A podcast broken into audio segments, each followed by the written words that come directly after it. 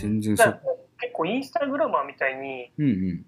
こういうとこでな、ウェアとかだと有名になると、あの、ナイキとかからこうその個人に、うんうんあれですね、ウェアリスタですね。そうん、企業案件が入ってくるってやつですね。あそうそうそうそうそう。うん。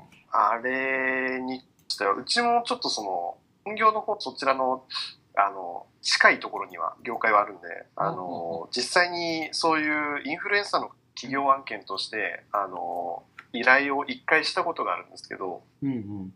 そうなんですね。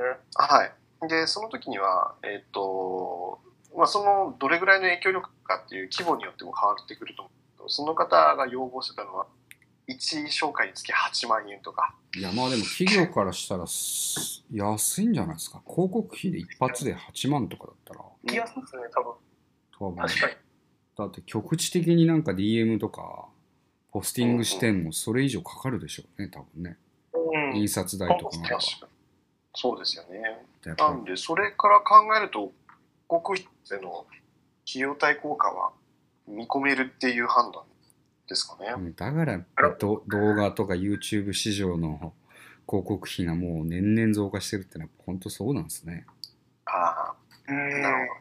やっぱりそういった部分にインフルエンサーの存在っていうのは無視できないところには、ではいると思うんですよね。そういう企業がなんかいろんな形で拡散してほしいっていうのがあるみたいで、うんうん。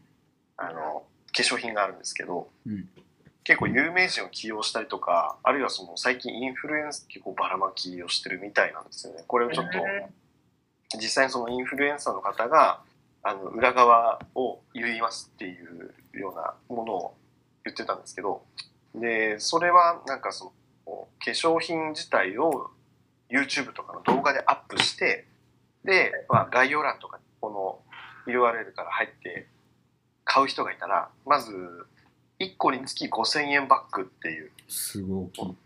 うんえでちなみにその男性用化粧品のもの、ちょっとまあ、普通からするとお高めかもしれないけど、1個3000円ぐらいなんですよ。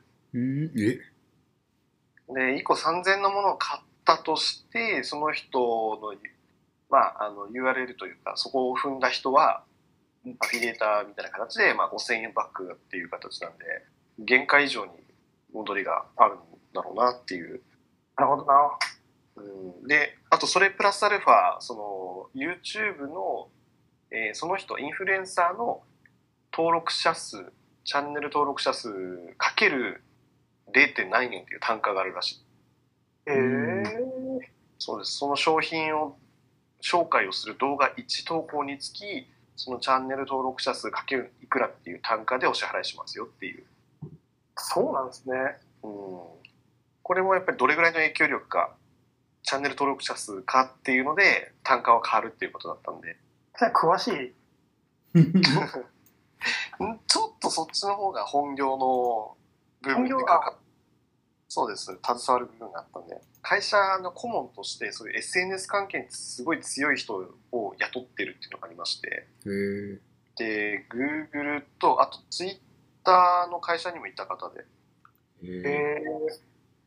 で、その上司の方は、今、同じ、なんかツイッターで働いてた方が、もう、あの、あれです、LINE の会社の役員さんしてるみたいで、うん。ー、おおすごい。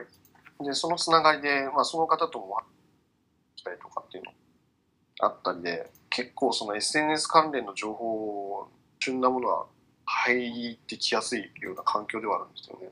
いいっすね。うん。もしあれだったらちょっとこう気になるところとかあれば、全然聞いてはみますんで、顧問の人に。